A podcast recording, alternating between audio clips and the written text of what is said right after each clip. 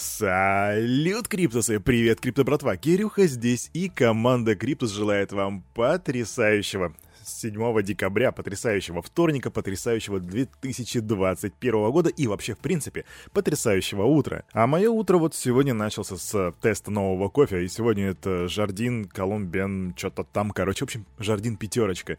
Я пробовал троечку, пробовал пятерочку. Пятерочка, кстати, достаточно грубая такая по вкусу, как мне кажется. Так что следующий кофе это будет четверочка. Короче, как всегда, обзор рынка, новости и вух.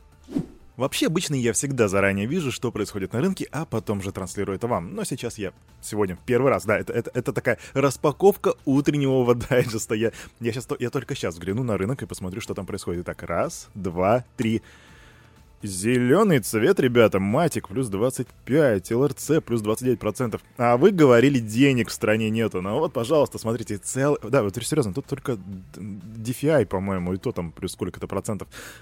И биток выше 50 тысяч долларов. Офигенно. Плюс 4,5 тысячи он дал, плюс 4,5% он дал со вчерашнего дня, и теперь его стоимость 51 тысяча 64 доллара. Эфир вырос на 5%, 4360. Я уже представляю, что там с индексом страха и жадности. Сейчас дойдем. А, доминация биточка у нас 40,5%. Капа рынка подросла, разумеется, 2,37 триллиона.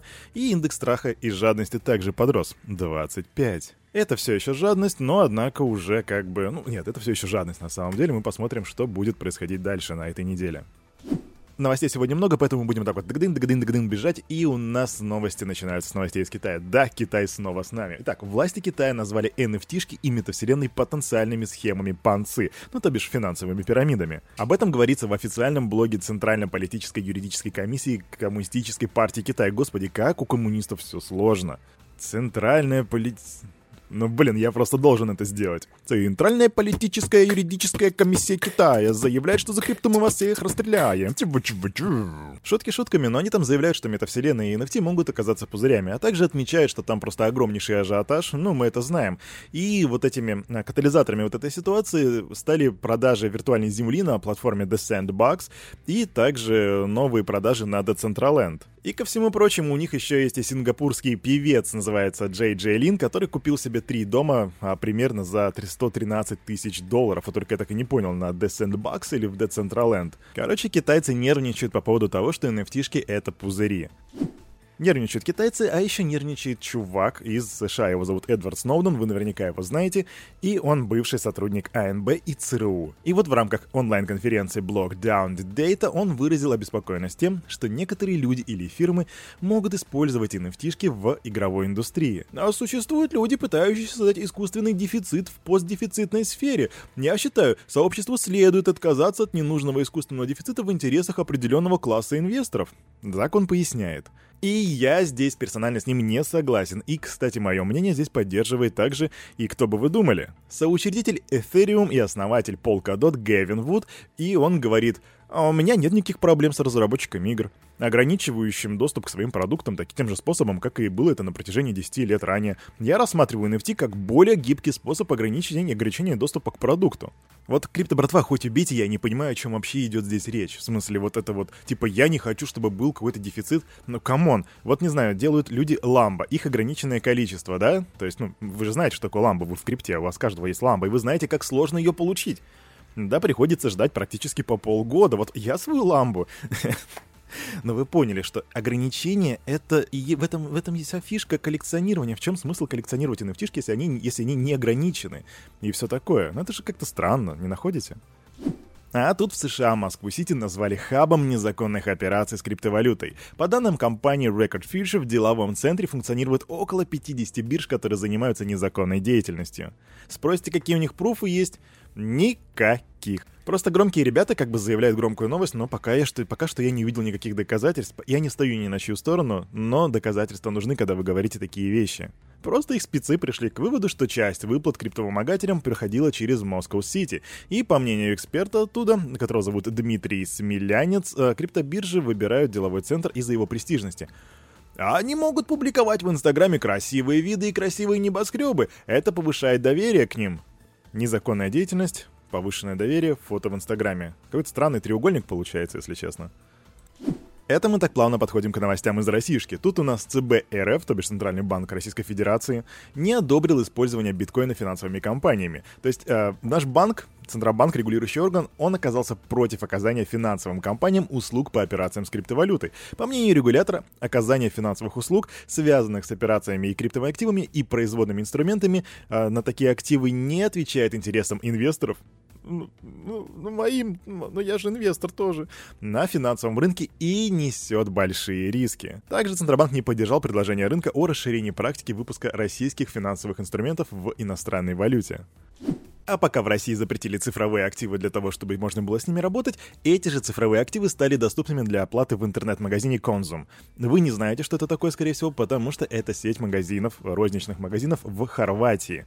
И помимо биткоина и эфириум клиенты могут купить товары на 7 других альткоинов. И когда я говорю сеть розничных магазинов, я имею в виду, что это крупнейшая сеть супермаркетов не только в Хорватии, но и в регионе Западных Балкан. То есть реально крутая такая огромная тема, огромные магазины. И вот там теперь можно можно рассчитываться с крипто.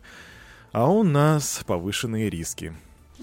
А теперь к новостям криптобирж, и не только криптобирж, кстати. У нас тут и обычные биржи товарные. В общем, 6 декабря Чикагская товарная биржа запустила торги микрофьючерсами на базе Ethereum. Теперь каждый контрактик составляет десятую часть ETH, и микрофьючерсы э, расчетные и не предполагают поставки физического актива. Думаю, такую телегу можно долго критиковать, но на фоне этой новости Ethereum подрос. Правда, не намного, всего на полпроцента, но тем не менее. На прошлых выходных мы вам рассказывали про криптобиржу Bitmart, которая потеряла 200 миллионов баксов из-за хакерских атак. Так вот, они решили, что возместят теперь убытки пользователей из собственных средств. А основатель компании Шелдон Си рассказал, что причиной взлома стала кража приватных ключей от ее двух горячих кошельков. Остальные активы биржи пока что в безопасности. И уже сегодня, 7 декабря, они начнут процедуры по восстановлению функции ввода и вывода средств. Также Си отметил, что команда криптобиржи занимается восстановлением настроек безопасности. Чан Пенжао и его Binance планируют подать в ФСА, а. ФСА это у нас Управление по финансовому надзору Великобритании, они хотят подать туда заявление на регистрацию для того, чтобы полностью стать, стать, чтобы стать полностью регулируемой фирмой в течение 6-18 месяцев. Он об этом а, заявил в интервью The Telegraph. Также он не исключил создание отдельной дочерней компании на примере Binance US в США. И для получения лицензии платформе предстоит соответствовать положениям в области борьбы с отмыванием денег, это anti-money laundering, и финансированием терроризма. В этом ей могут помочь несколько экс-сотрудников FCA и пару сотен специалистов по соблюдению нормативных требований. Если есть бабки, можем себе позволить. Go-go, Джао! А тут просочилась информация о том, что FTX хочет довести свою оценку до 32 миллиардов баксов. SEO FTX Сэм Бенком Фрид планирует привлечь в общей сложности полтора миллиарда инвестиций для глобальной биржи деривативов и американской платформы FTX US. В общем, на данный момент известно, что потенциальный раунд финансирования доведет оценку FTX до 32 миллиардов, а его дочку, то бишь организацию в США FTX US, до 8 миллиардов долларов. И тут можно видеть, как FTX не хочет отставать от Binance. Не знаю, успеют ли они их догнать, потому что пока что разница между ними очень высокая, но тем не менее, FTX go-go.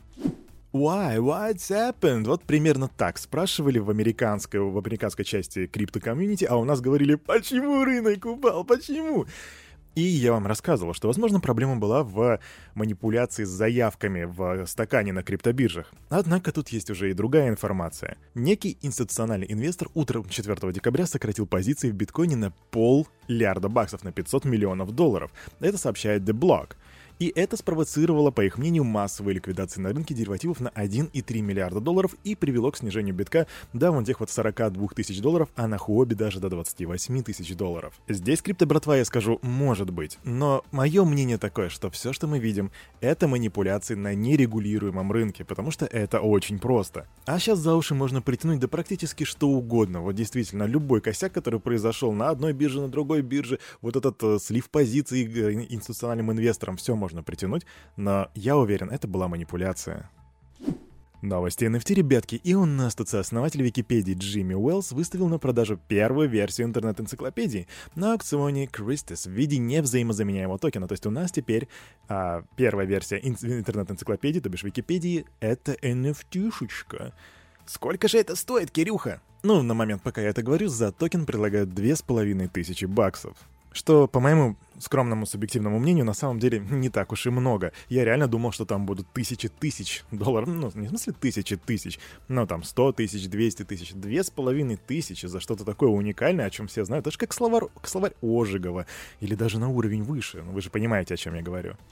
А на этом на это утро у парня за микрофоном все. Меня зовут Кирюха, и команда Криптус желает вам потрясающего настроения на весь оставшийся день.